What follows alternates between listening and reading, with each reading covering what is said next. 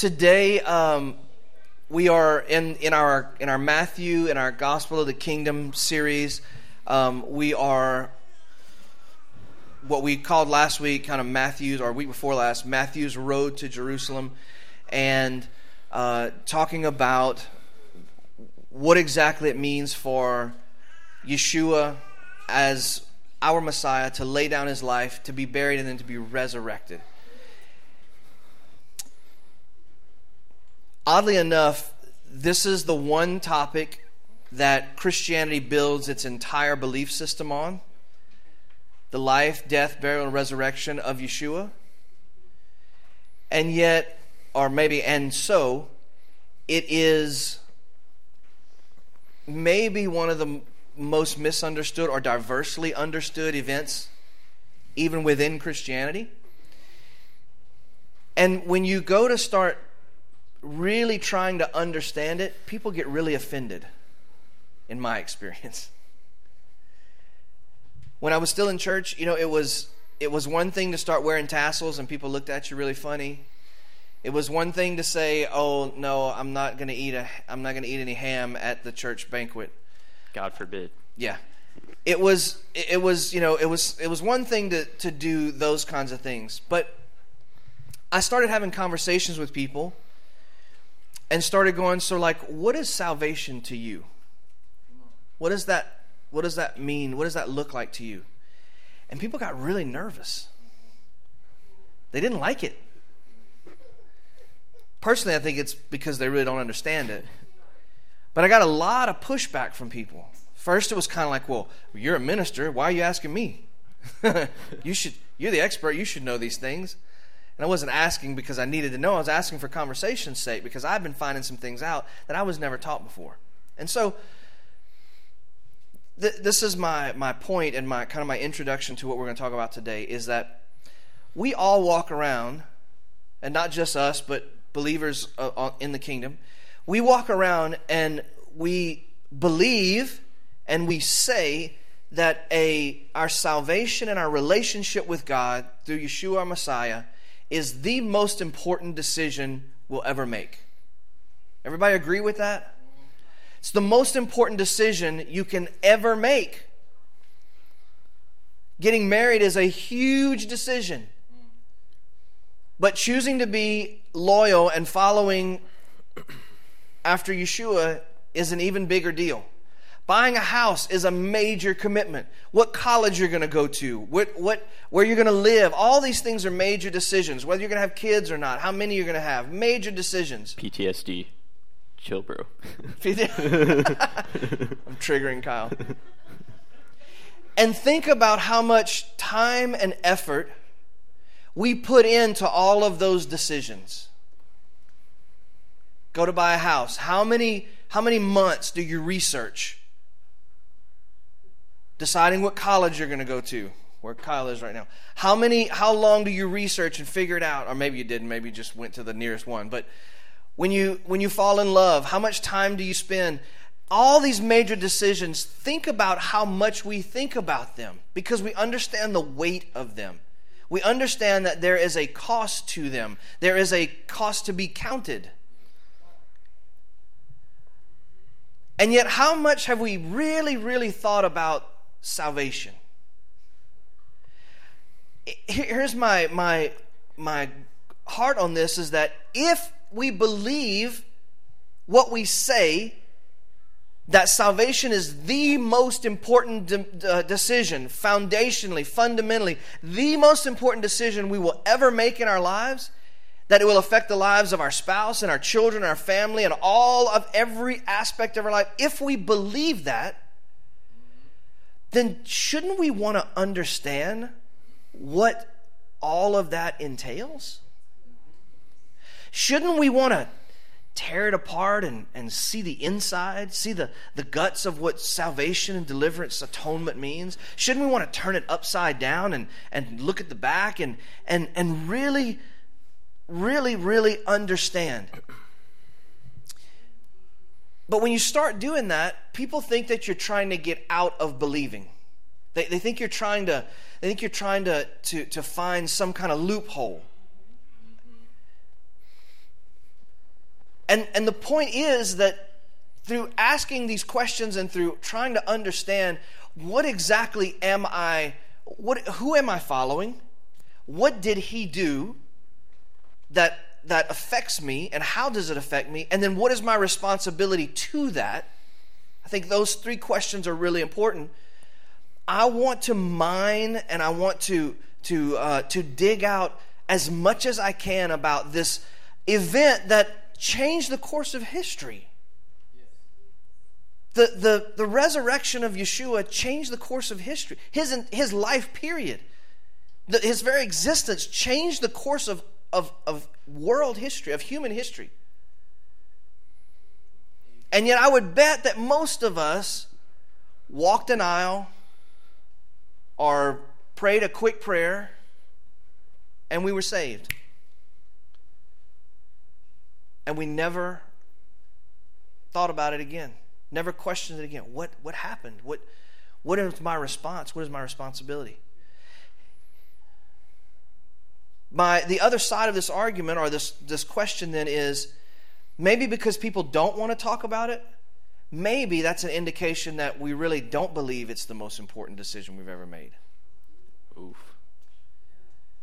Maybe we spend more time researching where we're going to live because we really do believe that's more important than the state of our soul and where our allegiance lies to the kingdoms of heaven and earth. maybe our lack of wanting to really dig in and our defense being, oh, well, no, it's just Jesus died and that his blood covered my sins and that's, that's enough. Maybe it's indication that we're, we really have other priorities. So, today, like I said, it's a big brain day. So just get ready. If you if you didn't get enough sleep last night, me neither. Yeah, neither did we. it's fine. I believe in one sola. We sola bootstrapper. Solo. so by your bootstraps alone, yeah, we will get through this. Um, promise. If uh, if we're, we're going to try not to be too deep in the weeds and, and too, uh, but what we want to talk about today is we want to talk about um, about atonement because that is is is it not kind of one of the big points of of Yeshua's whole whole deal is atonement, and um, there's going to be some places we might hurt your feelings. If your feelings get hurt, they might need to get hurt if you're offended, you might need to be a little offended. I don't get mad. Just take it as, oh, like, oh, there's a tender spot. Chances I'm, are I'm going to make it better by the end. So. Yeah, we're going to make, yeah, we're going to soothe it all up. We're going to rub some Bengay on it by the end. It's going to be fine. You'll be able to walk it off. I, I'm redoing a trailer, and, um, and I was clearing up the wheels so I could paint them and get new tires on them. And I, it was only like an hour. I mean, it wasn't like, you know, man, hard manual labor. Um, Mr. Ron does more work in an hour than I did in that hour. I mean, you know, in half an hour than I did in that hour. And I woke up the next morning and my hand was like I couldn't hardly move it. It was it was hurt. It hurt so bad. And I thought, well, I can either get mad about it or I can realize that that's an area I probably need to work. Probably need to do some more stuff to strengthen it. So if there's an area where you feel like, ooh, that, ooh, ow, that didn't feel good. then don't take it as an offense. Take it as, well, maybe there's an area you're insecure. And maybe it's an area you need to think about and pray about, study about a little bit more. So, atonement. Let's get after it. All right. So, um, first and foremost, I want to say um, this is uh, all religious doctrine and theology aside, this is a messy topic. And the reason that it's messy is because there's something about atonement that most of us do not realize, especially those of us from the deep south, fundamentalist, evangelical, whatever background you come from, is that there are multiple theories of atonement that span back as far as the first writings of the followers of Yeshua post New Testament. So that's part of the trouble. You go to look into this and then you go like, holy cow. The the the theory of atonement presented to me whenever I said a prayer and was saved isn't the only way to quantify what happened. That in and of itself can be foundation breaking in a good way. Right. Right? Now, why are there so many theories? I think this is so worth addressing. The theories are diverse because our Bible is diverse. Okay? Which, and I, I, let me explain.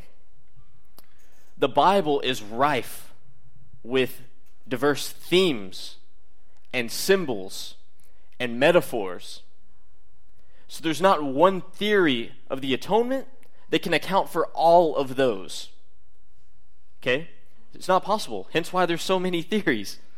Each theory sort of picks up on one of those themes and runs with it. Okay?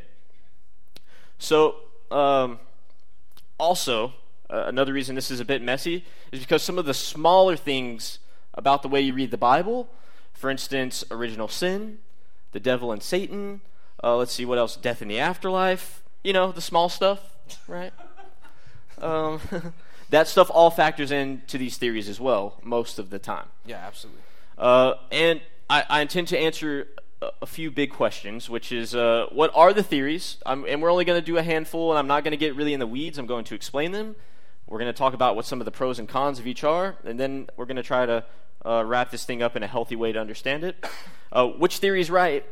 Of course, because that's important. which emphasis is correct, and you'll see what I mean. And what are the implications of all of this? In other words, how are we going to live it?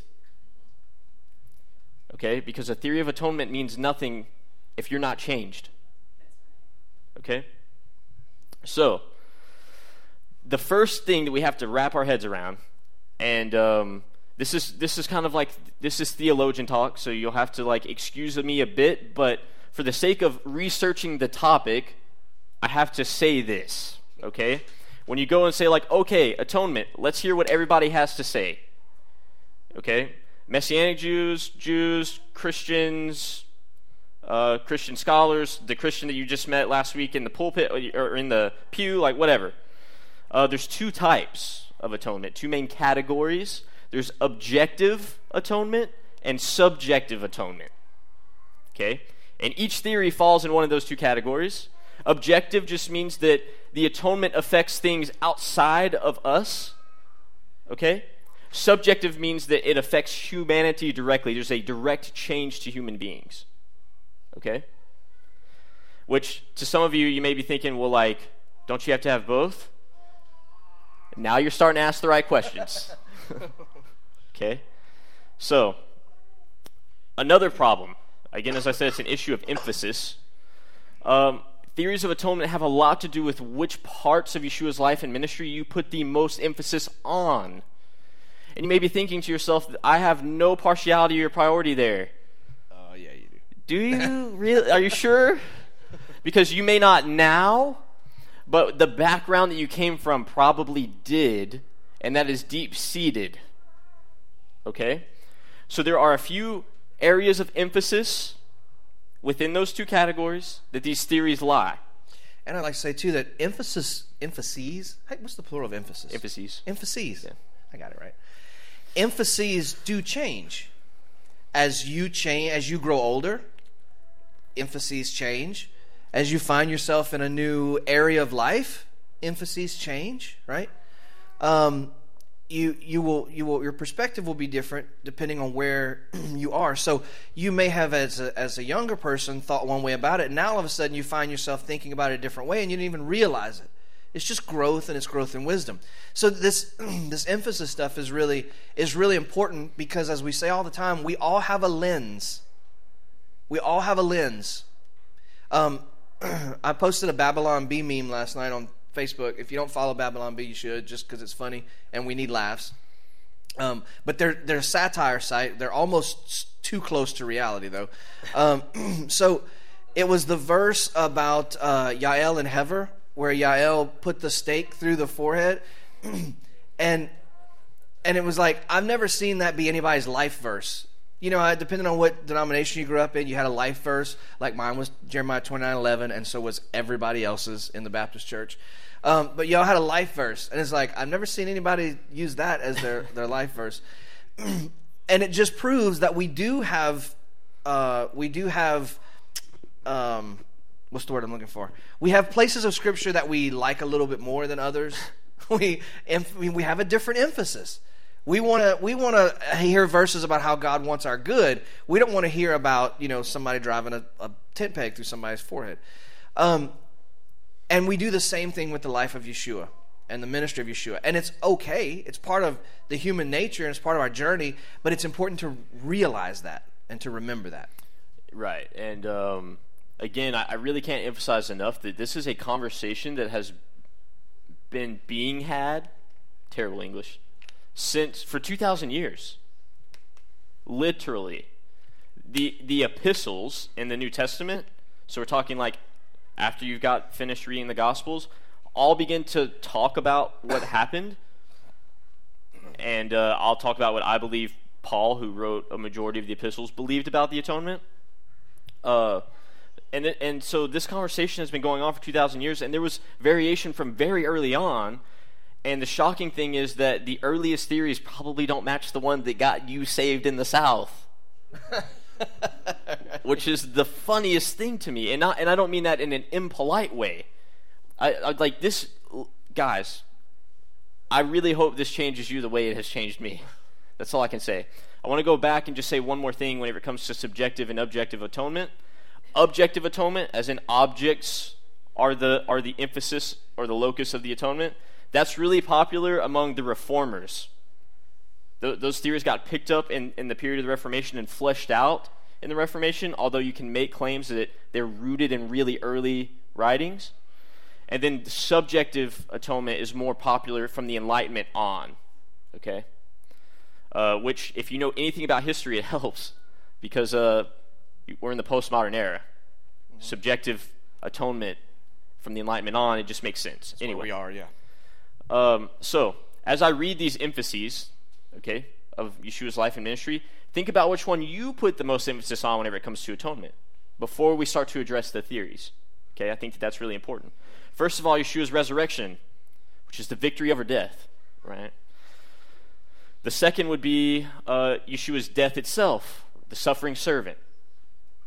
And then finally, his life and teachings, right? Which is like the instruction and the way of life of the kingdom of heaven.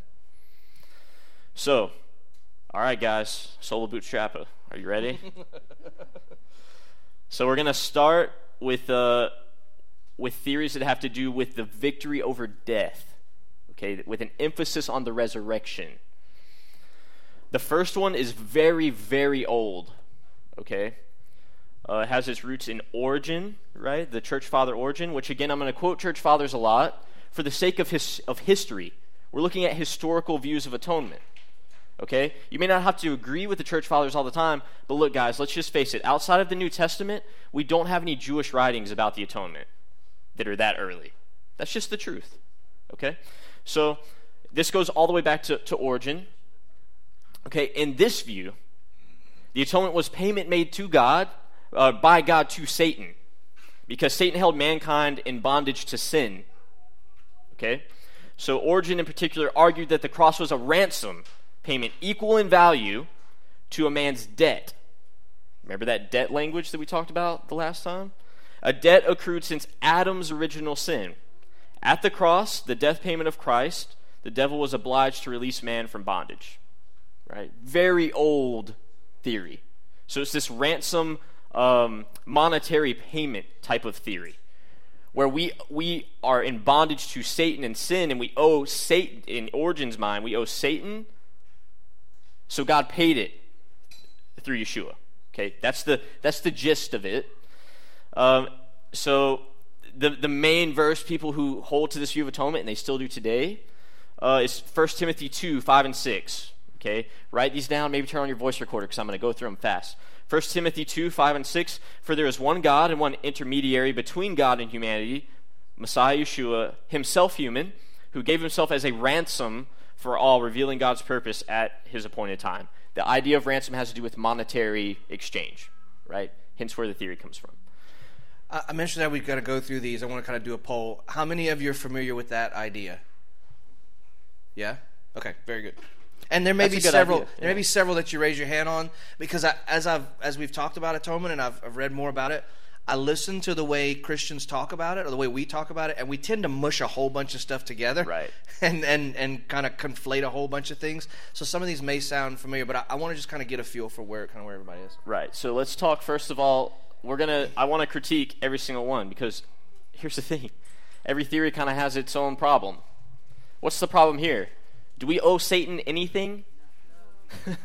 that's the immediate problem that people have with this theory. And even more, does God owe Satan anything? Right. No, that's the that's yeah. Yeah. So does Right. anybody owe Satan anything? That's the that's the initial critique of this theory, right? And it's the one that for people who who really hold dogmatically to this theory have to answer for. And there are answers, trust me. And something we didn't say in kind of the beginning is that you know, atonement is rooted in the Tanakh. Right. We've talked about atonement in the tabernacle, in the temple. And for me, and Kyle and I talked about this, for me, the temple, the tabernacle is my default position. That's my that's where I try to go back to in order to kind of define everything. Um, it's my mooring. It doesn't mean that it's the only one, it's just mine. Um, so for for a Jewish person, like we're talking to a bunch of Baptists and Catholics and whoever, whatever y'all are in here. Um, but for a Jewish person to hear that Satan owned the world and God owed them, like that, that's no, that's like alien talk. What are you, what are you talking about? So understand, we we we can't separate this discussion of atonement from the Tanakh Right. and from the the Jewish understand that it comes out of. These are Jews trying to figure out based on their temple background and their Hebraic under their Jewish understanding what this man dying and then coming back to life means. Right. That's I think a really important framework. That's so important because like I said this comes from Origen who was not Jewish, Right. right? Right, right. And um was he was familiar with the Tanakh but in a different way than he probably should have been. Sure. Um, okay, second the second theory that has to do with the resurrection is actually one of the theories I outlined the last time we met. I just didn't call it by its name because it quite frankly doesn't matter. but it's called Christus Victor. For those of you who don't speak Latin, that means the victory of Christ or the victorious Christ. And in this view, uh, its most prominent modern uh, person that argued it is named Gustav Allen, a, a, a German scholar, that the work of Christ is first and foremost a victory over the powers which hold mankind in bondage sin, death, and he would say the devil. And this view is a reaction to the ransom theory. So here's another important thing most of these theories are reactions to one another. So this I think this is a great theory. Because first of all, it deals with what I think is is the problem when it comes to sin, which is death. Um but it's interesting that Gustav Allen basically said, well, like, I, I see that the victory over death is really important, but, like, the ransom theory is not it. So he, using the Bible, has his theory, right? And uh, I talked about it last week. It, this doesn't have so much to do with, with payment, right? It's, it's more of a, or a payment to something or someone. It's, it's not objective, right? Subjective. It's seen as a, as a conquest of victory over death, right? because and you can make it payment language if the wages of sin are death. Okay, are we? It, are you guys tracking? So the idea of this one, the victorious Christ, is that Messiah is victorious over death, and the and the um, the powers which hold us in bondage to death. Right. So uh, I'm just going to read a few verses. I'm not going to go through all of these because, or else it would just be really long. It would be just such a slog. Um, so, first of all, Galatians 1 3 through 5. Grace and peace to you from God the Father and our Lord Messiah Yeshua, who gave himself for our sins to, rec- to rescue us from this present evil age, according to the will of our God and Father, to whom be glory forever and ever. Amen. So the idea is that it's not this isn't escapism, right? He didn't rescue us from this evil age as in we gotta zap out. He rescued us from the powers of sin and death that act through humanity, that that manifest in evil. Okay? So another one. This one is going to be so surprising, and this is great because we're in the Passover season. 1 Corinthians 5, 7 through 8. Clean out the old yeast so that you may be a new batch of dough. You are, in fact, without yeast, for Messiah, our Passover, has been sacrificed. So then let us celebrate the festival not with the old yeast, the yeast of vice and evil, but with the bread without yeast, the bread of sincerity and truth. So, again, we've talked about this. The Passover wasn't a sin offering, but what did it rescue Israel from? Death and their bondage in Egypt. Okay? One more Colossians 2 13 through 15. And even though you were dead in your transgressions and in the uncircumcision of your flesh, he nevertheless made you alive with him, having forgiven all your transgressions. He has destroyed what was against us, a certificate of indebtedness, debt language I can't, I can't stress that enough. Expressed in decrees opposed to us. He has taken it away by nailing it to the cross, disarming the rulers and authorities. Do you hear it? Do you hear the language that he's basing this on? Disarming the rulers and authorities, he has made a public disgrace of them, triumphing over them, triumphing over them by the cross. So the idea is that we have, for Gustav Allen, this is so great. A Christian who doesn't keep Torah, the church has gotten this wrong. It wasn't the Torah nailed to the cross. It was death. Right. Right, that's so good. Okay? So, moving on. Okay, so before we do that, how many of you understand that Christus Victor language? The the the the Victorious. victory, yeah, Yeah. victorious over death. We didn't critique that one. I'm a, yeah, I'm about Okay, to. you're yeah, all right, yeah, good. yeah. So, what are the problems with it? And there's a glaring one. For most, it doesn't deal adequately with the issue of sin. Okay? And it doesn't it some would say it doesn't express clearly why Messiah had to come and die. Now, I wanted to be unbiased and give the critique, but I really like this theory. So I'm going to respond because I have a live mic.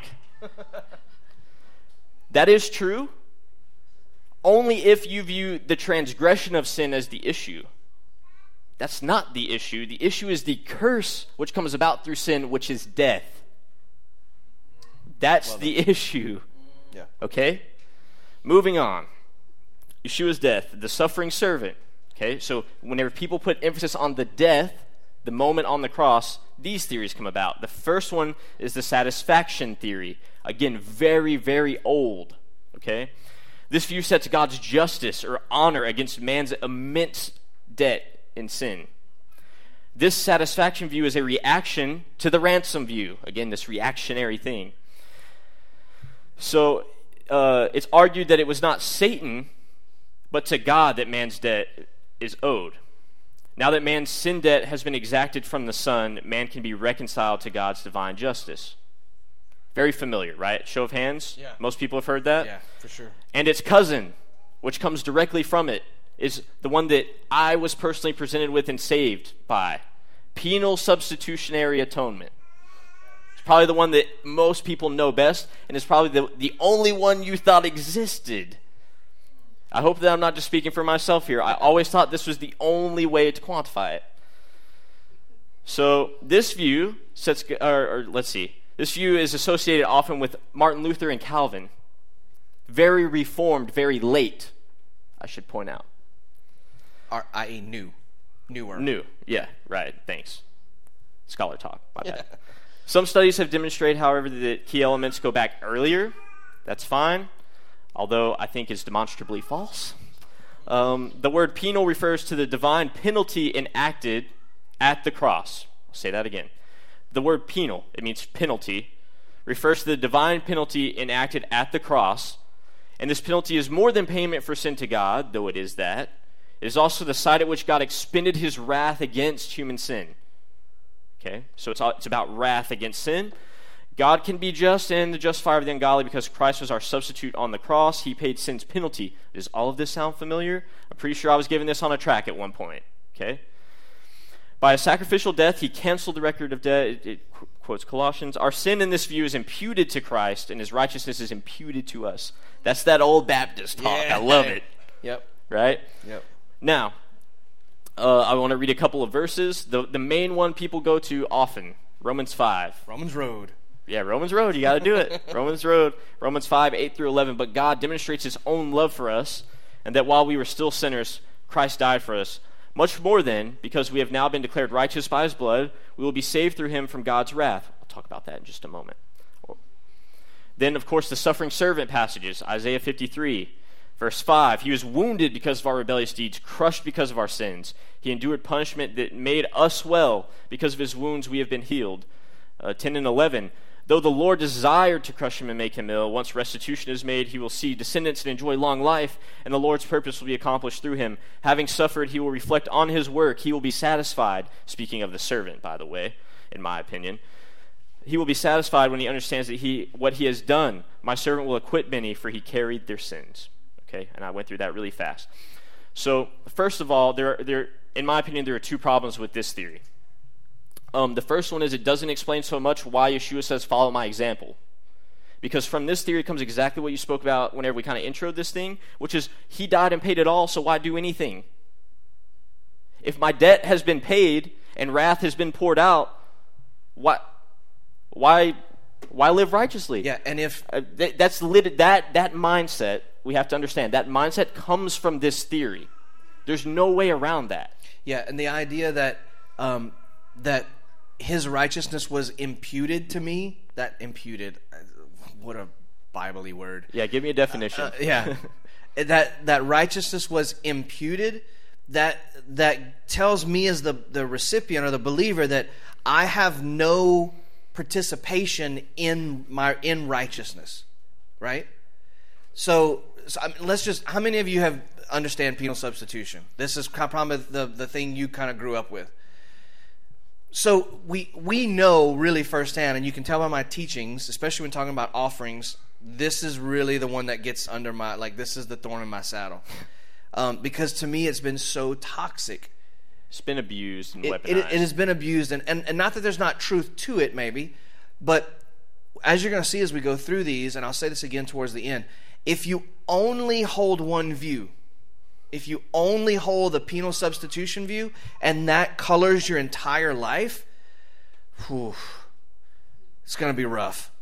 if you only hold the Christus Victor view, again, only one of these these views of, of what Yeshua's work was is is tough to do. The the the idea that that righteousness was given to me based on nothing I did, based on nothing I ever could do, means that how I live my life can't really affect it from here on out. Because it's not mine, it's somebody else's. And so we, we live in this disjointed, dislocated kind of we don't know where we stand kind of thing. Even though we claim we claim this imputed righteousness, we still don't understand because it's not ours. We can't own it. And so th- this, oh gosh, so okay, so I'm, I'm going to get off my soapbox because there's that's fine there's a lot of baggage here, obviously, um, but there's a there's a lot of issues um, with this. I'm, I'm going to say that there's two main ones that, okay. I, that I would really like to address. Number one, first and foremost, verse nine, uh, saved through him from God's wrath. I would argue, and so would a lot of New Testament scholars. I'm not going to say all because that's just not true, but a lot of New Testament scholars would argue saved through him from God's judgment. Hmm. Because what happens at the end of days, whenever we are judged, if you are unrepentant, you die a second death. Right. I cannot stress enough that the problem that God had to fix is death. Okay?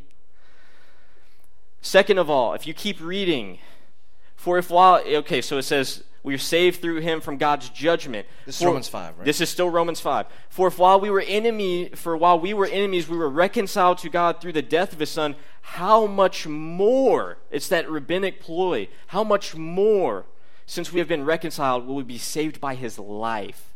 Mm.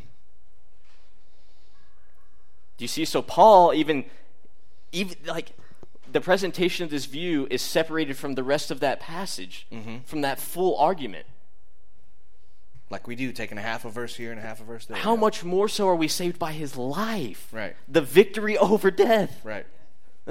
okay. Problem number two, and I'm opening a can of worms, and I apologize ahead of time because Good. I didn't ask if it was kosher.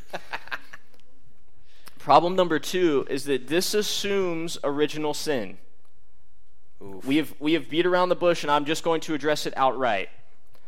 Original sin, Augustine's doctrine of original sin, which is where it comes from, comes from a poor translation of the Latin Vulgate, okay, of Romans 5. through through one man. Right, right. So so let's I know we all know what original sin is. We may just not talk about it in that read definition. So let's define original sin first. Basically, you've inherited sin through Adam's sin. And is the there's nothing you can do about it. You're you're born as a fresh little baby with beautiful pink skin or whatever color you came out. Um, um, I want to be inclusive here. But you you were born into this world fresh. Take your first breath. You're sinful.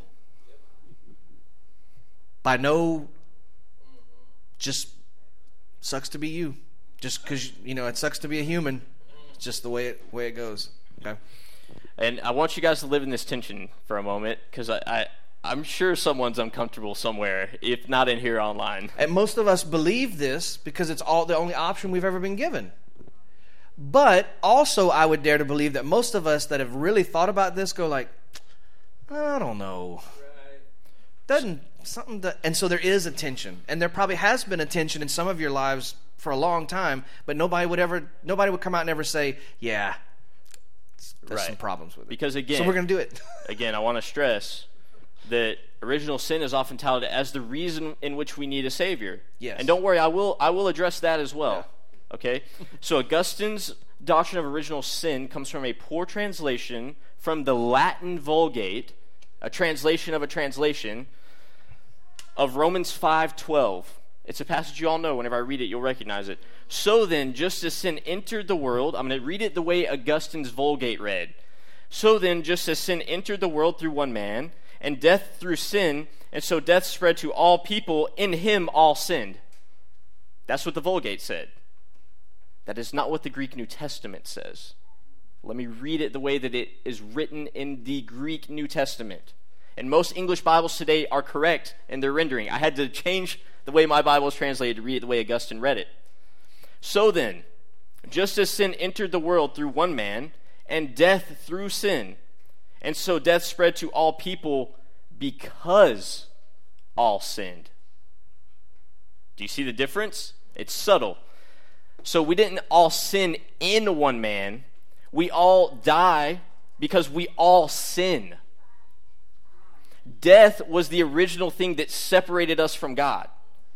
Death was the product of sin. This theory assumes that the issue that must be fixed is transgression itself. That is not what needs to be fixed. We could always repent. In the Tanakh, they could repent and be forgiven. right, right, So then what must be addressed? Death. right. Death has to be rectified to get us back to the garden.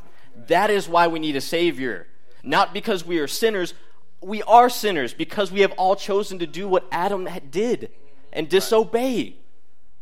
The reason we need a Savior is because death can't be a thing for all things to be restored to the original Edenic ideal, which is back in the presence of God before the tree of life where there is no death. right.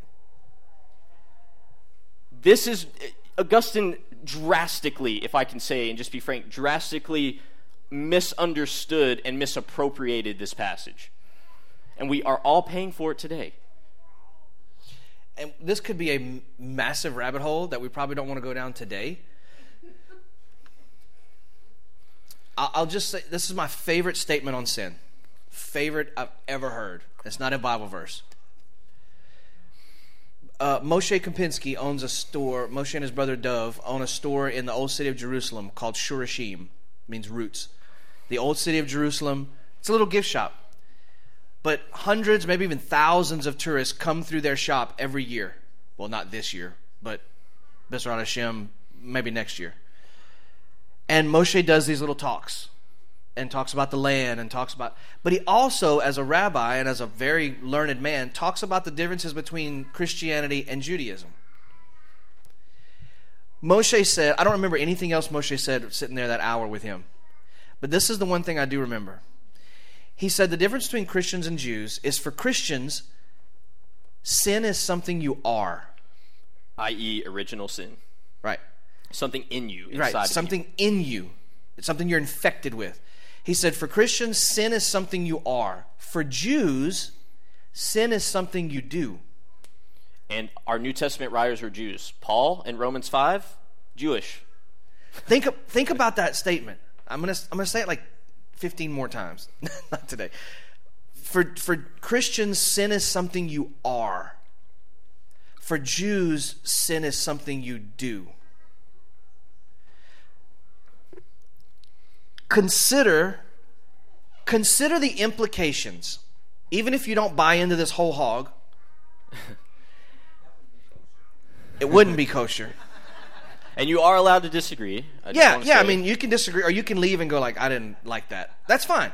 I didn't like this either. Ten years when I first thought about it, studied it.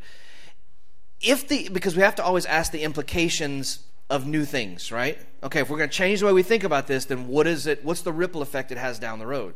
I love the implications of this one because if I'm if I don't if my if my beautiful children, one of which has not slept in like four nights. So by default, neither has mommy or daddy. If that beautiful baby comes out and he's not, when, when he is born, is not infected by a sin, something that's a part of him, but he has a choice later in his life, that means that you and I weren't either. and then it's a slippery slope from there. But, but what, I mean, No, but seriously, then it just leads to, you know, how how much again how much healing could come from just considering right. that maybe because see the problem with a lot of these theories is that it, it again like kyle said they deal with sin. Well who in here doesn't still sin? Right? So if if the issue with yeshua's death burial and resurrection life death burial and resurrection if the issue is sin then he failed miserably and that's the part i never could explain i never could explain this part of yeshua's whole deal because the focus was always on sin. But we all still sin. So what the heck? Right. But the issue is not sin, as Kyle says so beautifully. Sin was all transgression was always forgivable and was always able to be handled.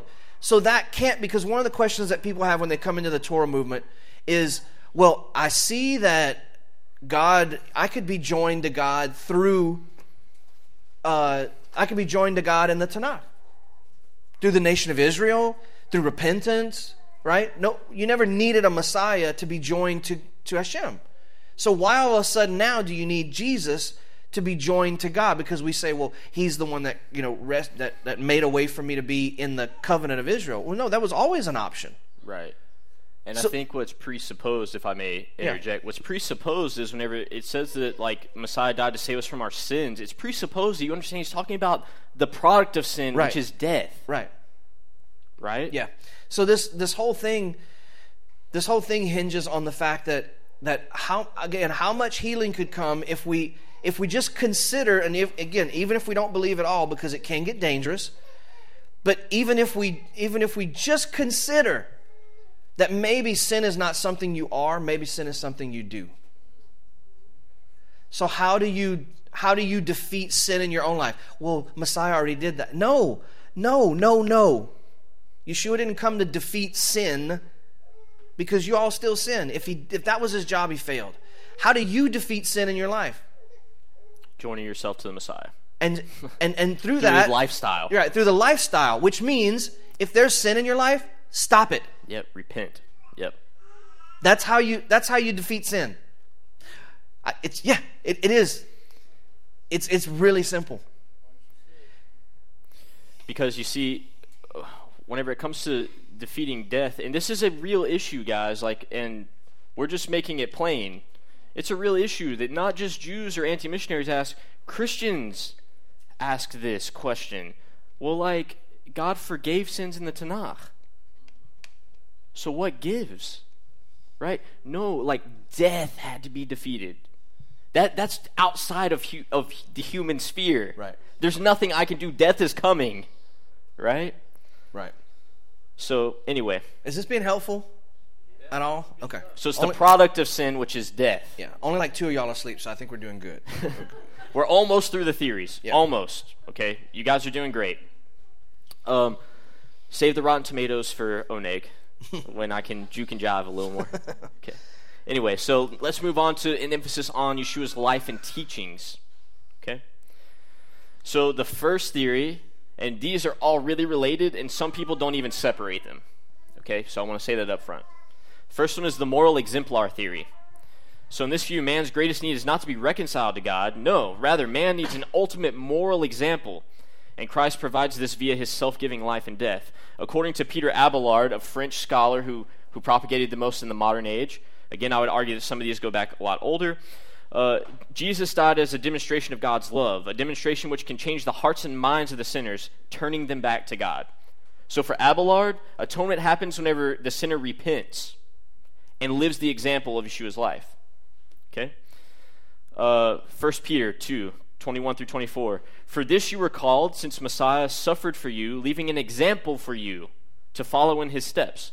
He committed no sin, nor was deceit found in his mouth. When he was maligned, he did not answer back. When he suffered, he threatened no retaliation, but committed himself to God who judges justly. He himself bore our sins in his body on the tree, that we may cease from sinning and live by righteousness. By his wounds we, you were healed. Don't, so, don't, yeah, don't, and, and don't sleep on that little phrase that we may cease from sinning and live for righteousness. and live for righteousness. Right. By example. It, it really seems passage. like the New Testament really thinks that. I'm sorry, I can't get off of this thing. That sin is not something you are; it's something you do. Absolutely. Seems like the New Testament believes that. Sure. Just Yeah. the church doesn't believe it, which means we don't really believe the New Testament. Ooh. Sorry, Ooh. was that too far? Sorry. 1 John 3:16. 1 John, not John. 1 John 3:16. We have come to know love by this, that Yeshua laid down his life for us. Thus we ought to lay down our lives for our brothers. Philippians, see, it's that example thing, following the example. Philippians 3:10, my aim is to know him, to experience the power of his resurrection, and to share in his sufferings, and to be like him in his death. Okay, it's this example, uh, this moral example thing. And I'll point out a couple of examples. Think of the book of Acts. The book of Acts is rife with this theory of atonement. Whenever Stephen is martyred, what does he say? Forgive them, Father. Which is exactly what Yeshua said. Paul's trials, he's moved around and they're, they're trying to get these false testimonies against him, and he goes from trial room to trial room to trial room. Who does that remind you of? Okay. Next one is the solidarity theory. I, capital L O V E, love this theory. Love it. Okay, can't stress it enough. This view argues that Messiah at the cross identified with humanity's sufferings and overcame it. Very similar to Christus Victor in a lot of ways. Most of these, these theories are. In doing so, he brought humanity into a new way of living according to divine justice. I'll say so. The point is that he he identified with suffering and then countered it with justice the way he lived. While considered newer, this view has roots within older views and is most similar to Christus Victor. I'll give you a few examples. Matthew 27 46. At about 3 o'clock, Yeshua shouted with a loud voice, Eli, Eli, lema sabachthani. That is, My God, my God, why have you forsaken me? A, a Messiah who, who suffered, right? And identified with the sufferings of people. Have you ever felt that way? God, why have you forsaken Yeah. me? Okay. Isaiah 53, the suffering servant is the playground for this theory. He was despised and rejected by people, one who experienced pain and was acquainted with illness. People hid their faces from him. He was despised and, was con- and we considered him insignificant. He was treated harshly and afflicted, but he did not open his mouth. Like a lamb to the slaughtering block, like a sheep silent before his shearers, he did not open his mouth. He was led away after an unjust trial. But who even cared? Indeed, he was cut off from the land of the living because of the rebellion of his own people. He was wounded. So the idea here is that through Yeshua, God is taking interest in the suffering of humanity. And it is our job to join him in these sufferings, not only in solidarity to him, but to our brothers and sisters who likewise suffer. Okay? So this is the atonement theory of the Mamzer. You're the outsider. You suffer. You're oppressed. Have I got good news for you? And then the last one This one, along with Christus Victor, is the one that I presented together the last time that we met. The participation theory. Okay, sometimes not separated from solidarity. Uh, I would say that there is a bit of variation. So, participation involves becoming similar to Messiah through the actions of the Holy Spirit.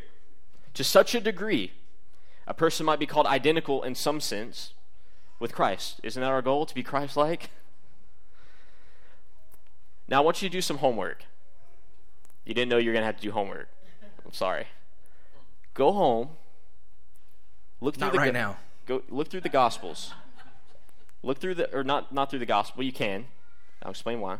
But look through Paul's letters.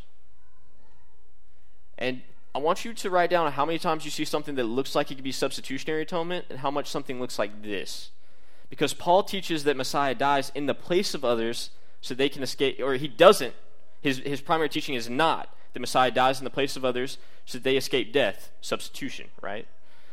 It is rather that Messiah sharing in their death makes it possible for them to share in his. Representation is not an adequate single word description, nor particularly participation. But at least they help convey the sense of continuing identifi- identification with Messiah through and beyond his death, mm-hmm. which, as we shall see, is fundamental to Paul's soteriology or, or theory of salvation. This is a quote. Jürgen Moltmann, the main, the main proponent of this theory, says in a participatory model, that's a hard word to say. By contrast, God, or, but, wait, let's see. So God does it all, and we are included in the doing of God. And not as puppets are we fully included, but as creatures created by the creator of God, the creator God to be creative. It is we who contribute something, we who are artists participating in the artistry of God. Okay? That's Well, amazing. Yeah, and and can I just say that we um. I've tried to even change the way that I say some of these things just personally because there's there's hangups there, but um, the the idea that we we are to be, you know, God make me more like you. That idea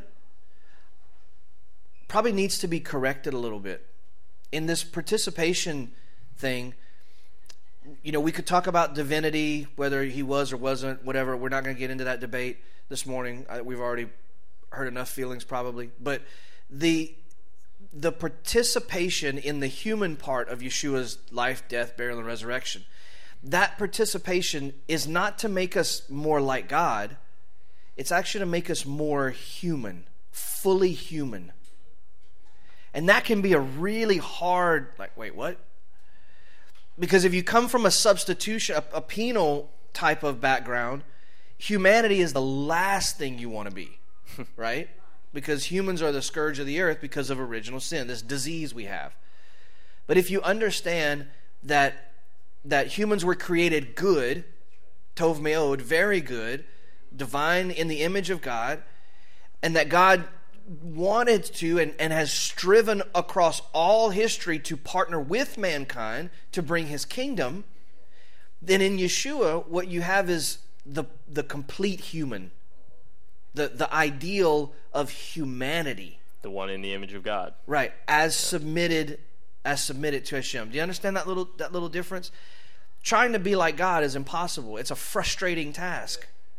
God, make me more like you. And the whole time you're saying that, you're thinking, oh, but I'm not like God in this and this and this and this. I got a lot of stuff to change. I'm overwhelmed. Forget it. Jesus did it all. Like that, it, this reasoning that we use because it's so hard. Not, not, not the case. That God made humanity unique and diverse and beautiful because He wanted to partner with us to spread His kingdom. So as we follow Yeshua, we actually become more human. And that's a great thing. That's, the restoration of Eden. That's the restoration of Eden. God didn't create little gods, He created humans. Something with His fingerprint, His image, but distinct from Himself. Right. I meant to open this can of worms. I'm just going to do it. Okay, good. Uh, while we're at it. Please let's. So, um, also, I think with substitutionary atonement, and maybe even a couple of these other theories, there's sort of this, and maybe it doesn't even have to do with these theories. It just that just sort of jogged my mind what you said. Uh, this this idea that like you know, Jesus died to zap us to heaven. Like no, if we're trying to get back to the Garden of Eden, which I desperately believe we are, the way God always intended creation to be and function, He made the earth to dwell here with us. Right. The point of the whole point of this earth, this thing I'm sitting on a chair on that's rotating in space, Are not dependent on. it is. It is. Let me just clear the air. It is. The Bible assumes a flat earth, it doesn't teach one. You're welcome. Another can of oh, worms. That's good. Um, I would drop this mic, but it's expensive, and I don't want to have to place. So, God, I lost my train of thought. I'm sorry. Th- This this rock, this this molten rock that we're floating on, right? It was made for God to dwell here with us. Yeah. That was the whole point. It was made. Why do you want to leave? Right. right. Why? Right. Can I just ask why? I like. That's not me being silly. I'm not trying to be goofy. I'm very excited and passionate right now, but I'm not trying to be silly. That's a genuine question for anyone who has never asked it. Why do you want to leave so desperately? This place was made for God to be here with you. And it's good. And it's good. and it's beautiful. And if if this is a cos, if God has a cosmic temple, and His presence is supposed to be in the earth, then where in the temple is the earth? Somebody say it. the Holy, Holy of Holies. Holies. We have a whole solar system. Have you ever thought about it like that? Whole some some people just went, "Oh my god." If the if it's a cosmic temple and God chose this place for His presence, His Shekhinah to be, where is this? And so, do you see again why death is the issue? Again, from a temple sense, you. You, to me, you can't see this stuff without knowing the temple. I'm, I'm taking for granted that all the Genesis stuff is firmly rooted in your mind. Right. And if, if it's not, you got a lot of homework to do. But this, if this space that we live in is equated to that, death can't, it's not a thing. But also, if you transgress in the, the in, in the Kod- Kadosh HaKodoshim, the Holy of Holies, death is the penalty. Yes. Or There- exile. Or which exile. is death. Which is death, right? Because look at the garden. They sinned. God said, Surely you will die. They didn't die immediately. They were exiled, and then they died. Right? Exile and death and temple, all this is all hand in hand. So let's let's talk about some passages that have to do with participation. First of all, first and foremost, uh, whenever Yeshua starts to predict his death, what does he say? If you want to be my disciple, you must what? Pick up your cross and follow me. 2 Corinthians 5 14 and 15. For the love of Messiah controls us or compels us. I love that language. The love of Messiah controls us, since we have concluded this that Messiah died for all, therefore all have died. In this theory, on that fateful Passover, Yeshua is not the only one that died. we did. And he died for all, so that those who live should no longer live for themselves, but for him who died for them and was raised. You're, you're participating in a new way of living. 2 Corinthians 5:17 So then if anyone is in Messiah he is a new creation. Same passage. I just went down like a verse. So this this idea of being of participating in the the death and life of Christ is linked to being a new creation a return to Eden. Praise God. Is anyone awake? Yeah, absolutely. Amen. so then, if anyone is in Messiah, he is a new creation. What is old has passed away. It passed away with him that day. The old has passed away. Look, what is new has come. I'm preaching up in here. I'm sorry. And what's old is not old law, old covenant, old uh, like it's death. it's death, right? The oldest thing. Yeah. Ephesians 2 4 through 7. But God, being rich in mercy, because of his great love which he loved us. Oh, thank God. Yeah. Even though we were dead in transgressions, made us alive together with Messiah. By grace you were saved. And he raised us up with him mm-hmm. and seated us with him in heavenly realms in Messiah Yeshua. That is true. Yeah. That is true today. Yeah.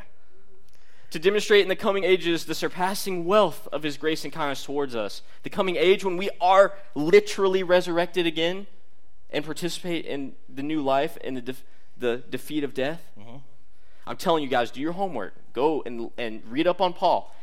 this is whenever he, and the Bible in general, the New Testament in general, really, whenever the death, burial, and resurrection is talked about, it's, and, and let me put it another way. Whenever we're told to imitate Christ, it is always within the sphere and the context of his death, burial, and resurrection. Always.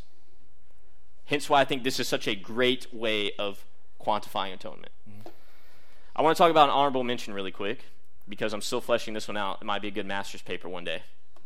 um, so uh, I'm going to call it the priestly theory. We can call it the Levitical theory or something. I don't know. Whatever. It's just a, it's a definite thread that is, in my opinion, ignored. I, I didn't find it anywhere. Uh, which is that Yeshua's death restores the covenant made at Sinai, and actually goes back further. I would argue, restoring Israel and humanity. That's what I mean to the role as priests before God. Because what was Adam's job? Priest. Mm-hmm. Right? Mm-hmm. So, so let's look. 1 Corinthians 3 16 and 17. You guys all know this. Do you not know that you're God's temple and that God's Spirit lives in you? Uh, 1 Corinthians 6 19 through 20. Or do you not know that your body is the temple of the Holy Spirit who is in you, whom you have from God, and you are not your own? For you were bought at a price. See, this is linked with atonement. You were bought at a price, therefore glorify God with your body. What, what has to be atoned for the most in the Tanakh? The temple and its vestments. Sin and iniquity and impurity has to be taken away from it for God to dwell within it. Do you see? Do you see what he's Okay. Whew. 1 Peter 2, 1 through 11. This is the deal sealer for me. So get rid of all evil and all deceit and hypocrisy and, and envy and all slander and yearn like a newborn infant for pure spiritual milk, so that by it you may grow up in salvation, if you've experienced the Lord's kindness. So as you come to him, a living stone, a living stone of the temple, rejected by men, but chosen and priceless in God's sight, you yourselves, as living stones, are built up as a spiritual house to be a holy priesthood and to offer spiritual sacrifices, offerings that are acceptable to God through Yeshua Messiah. For it says in Scripture, Look, I lay in Zion a stone, a chosen and priceless cornerstone, and whoever believes in him will never be put to shame. So you who believe see his value but for those who do not believe, the stone that the builder rejected has become the cornerstone, and a stumbling stone and a rock to trip over. They stumble because they disobey the word, as they were destined to. But you are a chosen people, a royal priesthood, a holy nation, a people of his own, so that you may proclaim the virtues of the one who called you out of darkness into his marvelous light. You were once not a people, but now you are God's people. You were shown mercy, but now you have received mercy. Dear friends, I urge you as foreigners and exiles, exiles, death, to keep away from fleshly desires that do battle against the soul. Where does this all come from? Well, at Sinai, God says, uh, Israel, if you keep my covenant which I make with you today, you will be a nation of priests for me and my most valued possession. So, what does Moses do? He makes an offering and sprinkles the blood on the people, and then they make a golden calf and sin. Okay? Fast forward, like lots of hundreds of years, at the Last Supper, particularly in Luke. Yeshua says, This cup is the new covenant in my blood, drawing on Jeremiah 31. Okay? So, what he said, and it's poured out, just like Moses poured the, the sacrifice of the covenant, the offering of the covenant, onto the altar and the people. And the priests have to be anointed with the blood. It's poured out for many. He's instituting the priesthood of humanity, he's restoring us to Eden where we were all to be priests before God. So good. All right, so I, go ahead. We've gone, been going about an hour. So can we wrap up with the top three? Are you, or there's a couple things you want to hit first? Yeah, I think I can wrap up within like 20 minutes. Okay. Tops. Is y'all got okay? 20, y'all got 20 minutes? Are you okay? All right. Okay. So which one's more important? Or is that even a good question? Which one's right? It's not. Oh, okay. Spoiler alert. it's not a good question. Man. So, which one is right? Which one's best, right? Which portrays the biblical story the best? Which is emphasized properly? Well, at the end of the day, these are all of these theories have some sliver of truth to them, even if it's a small one. And uh, they're all responses to one another. They're all part of the wider conversation. They all have scriptural basis. but remember how the last time we met I talked about metaphor, right? I want to quote an author named Scot McKnight, who has a wonderful book that you can't really understand atonement without. It's called a community called atonement. You should get it. Listen to this. This is so good. Atonement language includes several evocative metaphors. There is a sacrificial metaphor, an offering, a legal metaphor, justification, an interpersonal metaphor, reconciliation, a commercial metaphor, redemption, and a military metaphor, ransom. Each is designed to carry us, like the pole, to the thing. But the metaphor is not the, the thing. The metaphor gives the reader or hearer an imagination of the thing, a vision of the thing, a window onto the thing, a lens through which to look in order to see the thing. Metaphors take us there, but they are not there. he goes on, that, that might make someone uncomfortable because oh, if it's just a metaphor, well, did God not inspire these metaphors? Yeah. Just saying. Okay, anyway. Knowing that the metaphor is not the thing leads to important implications, not the least of which is to admit in humility that we can have proper confidence in the God who atones by indwelling in each of the metaphors that lead us to the God who atones. Mm-hmm. We need each of them. We need justification and offering and substitution and satisfaction and ransoming and recapitulation and incorporation and imputation because each in its own language game of metaphorical exploration and imagination leads us to the core of it all reconciliation, which is itself a metaphor, with God, self, others, and the world. So, I'm going to propose that the best way to view atonement is like a kaleidoscope. You guys ever put a kaleidoscope up to the light, and the more you adjust it and change, you get a different view, and the light comes through, and you see different shades and colors and shapes. It's exactly what this is like. Because whenever all are considered, you can see the thing, which Scot McKnight says, through the metaphors, which is reconciliation in every direction with God, self, others, and the world. That's beautiful. All right. Now let's talk about like what is this what's the point here, right? How do we live this? Everything we've learned since the Genesis series brought us to this moment, right? Sacred space, offerings, the divine image, exile, death, empire, shalom. You have to understand all that before you tackle this subject.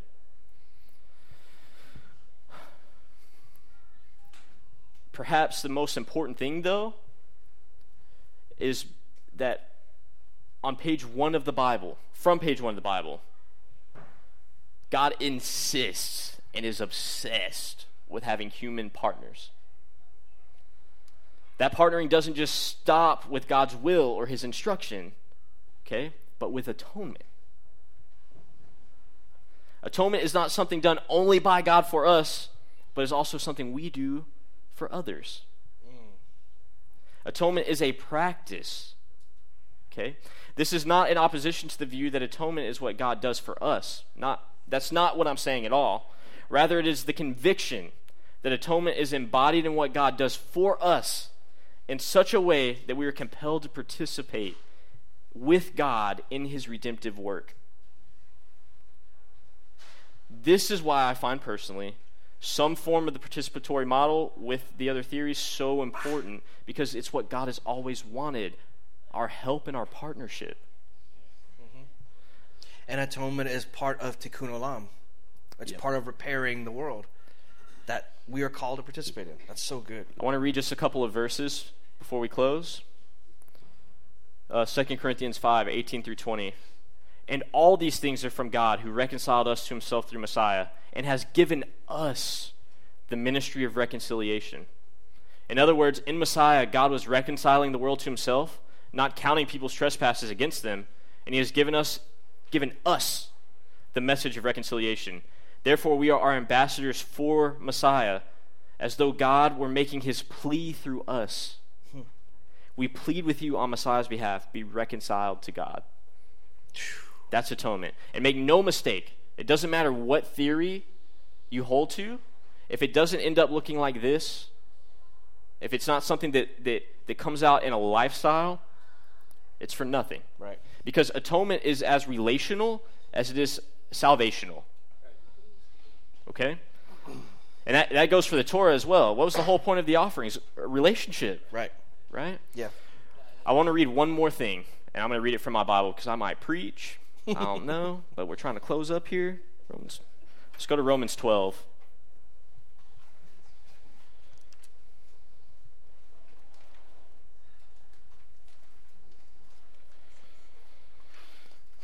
That's after Acts. For the, just kidding. Matthew, Mark, Luke, John, Acts, and those. Still sing the song. All right. Romans 12.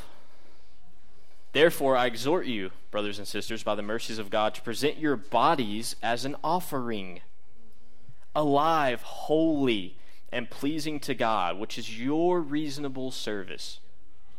Stop. I'm sorry, but I can't. I can't go out. I got a. I got a soapbox. If your Bible says sacrifice, Scratch it out. scratch it out. I don't usually like to write in holy books, but if your Bible says sacrifice, scratch it out and write offering above it. Your job is not to hurt and give up stuff and sacrifice. That's not your that's not your reasonable service. How many I'm not gonna don't raise your hands. How many of you have read this verse and go like my reasonable service is that I have to just I have to hurt all the rest of my life by giving up stuff I don't you know like by by uh, by stealing away from myself stuff that I enjoy.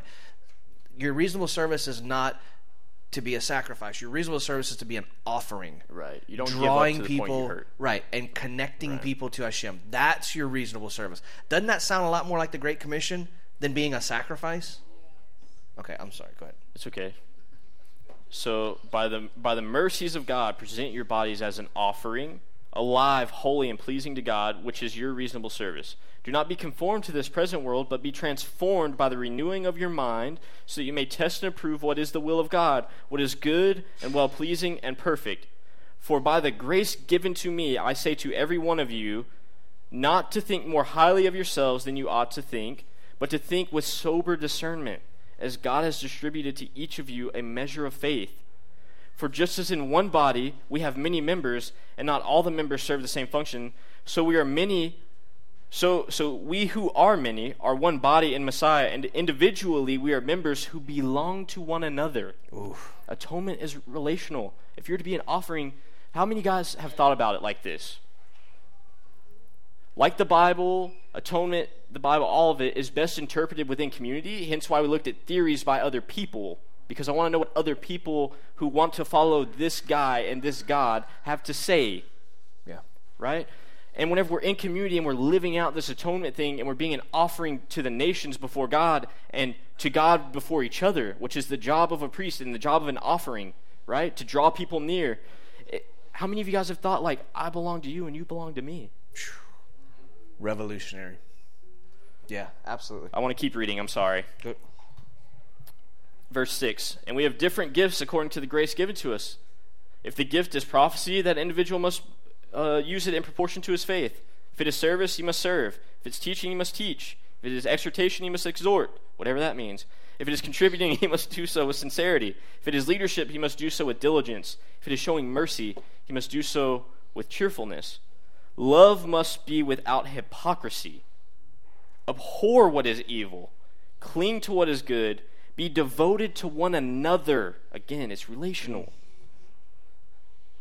With mutual love or loyalty, the loyal kind as much as the emotional kind, showing eagerness and honoring one another.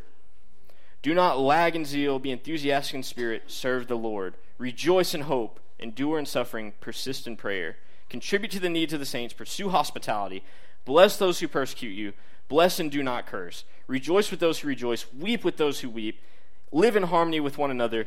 Do not be haughty, but associate with the lowly. Do not be conceited. Do not repay anyone evil for evil. Consider what is good before all people. If possible, so far as it depends on you, live peaceably with all people. I think you could find every view of atonement in that passage. and I said that to say that there were a lot of ways in my past that I would conceive of someone as being saved. If your life and your community doesn't look like that, in my mind, you are not saved. I don't care what theory of atonement you, you bought into or what prayer you prayed. because this is, that in Romans there, in Romans 12, is the whole point of atonement. Okay? So that's it. That's all I got. So good. So, um, again, I know this was kind of heavy, kind of nerdy, kind of weedy, um, but the main points to take away are, we just want to kind of condense everything. The main points to take away is that no matter how you view the, the life, death, burial, and resurrection of Messiah, know that there are other options. There are other conversations out there. People have been doing this for 2,000 years, trying to go like, what did it mean? Well, I think it meant this. I, so there's a conversation. And as a part of the believing community, historically, whatever, um, it's important that we hear those voices. Ultimately, it doesn't matter which one or ones you go like, this is what I believe. Doesn't matter which one and ones those are, if it doesn't look like what Romans 8 talked about. And or 12, I'm sorry. Um, if it doesn't look like Romans 12, then throw all the theories out and you got to go back to the source again and get right. You need to repent again and make sure it sticks this time. Romans 12 is what it looks like. And as Kyle said, this this whole when we started Genesis 1, however long ago that was, this is what it all was this is what it all was for. This is what I had in mind when I began that series that Adam, humanity, was set up with a certain function, he messed it up. But God still yearned for partnership to bring his presence and his kingdom to this earth, to establish his kingdom. He did it with the patriarchs, he did it with Israel, he did it with Yeshua. There's he's doing it with us now. And, he, and he's doing it with us. There's a verse in, in Paul's writings that says that Yeshua was the last Adam. So if there's a first and a last, what does that mean for in between? There are lots. There, there's there's some in between. So so Noah was an Adam. And Moses was an Adam. Abraham was an Adam. The patriarchs. Israel is the new Adam. Yeshua is the new Adam. And so we have a partnership now to do this very thing. So this community, our OAM, is really important because th- this is the vision that we have for this this ministry. And those of you that are connected by live stream, I, I know they're even as diverse as there is, and here it's more diverse through the camera, on the internets. Um, I said it with an S just because I think it's funny. um, there are diversities out there, and that's great and wonderful and good. Bottom line is if you believe the God of Israel, you follow the God of Abraham, Isaac, and Jacob, whether you're Jewish or you believe through Messiah, it's about community and about restoring and returning to Eden. That's that's the goal. And participating in that mission. Participating in that mission. And if any part of our lives or our community doesn't look like that, it needs to be rejected. Period. So, Father, we bless you and thank you for this incredible time together. I know that this is one I'm probably going to have to go back and listen to a couple times. Um, but I, I'm I'm just overwhelmed by the healing and the the things that you're doing to to renew our minds, and that's how we're transformed by renewing the way we think about things, and that means challenging and and many times changing the way we think about things. And so we we thank you so much for Messiah Yeshua as we celebrate this Passover week that that that didn't maybe free us from quote unquote sin, but that we know that when we die that we have the promise of resurrection. We have Amen. the promise of life. Amen. And not, not life somewhere else, but life here on this good place planet that you've created. And Father, I pray for the strength and the wisdom to, to not just wait for that life to be whenever it is, but that we would join together and we would belong to one another, as, as Romans so beautifully says, right now, and that we would bring life now here. That we would bring the garden now here that we would spread your kingdom in our present situation. Give us the strength, give us the wisdom. Continue to lead us on this journey, Father, as we as we follow our Messiah. We pray for our live stream audience and pray that you bless them with an incredible week and that their light would shine bright, their salt would be uber salty, and that they'd spread the, the borders of your kingdom in whatever world you've placed them in. We thank you so much for them, and uh, we ask your richest blessings uh, on them. We bless you most of all, Father, and we thank you for this incredible uh, day, and we we uh, we just ask your richest blessings. Thank you so much. We bless you through Yeshua, our Messiah. Amen and amen. Amen.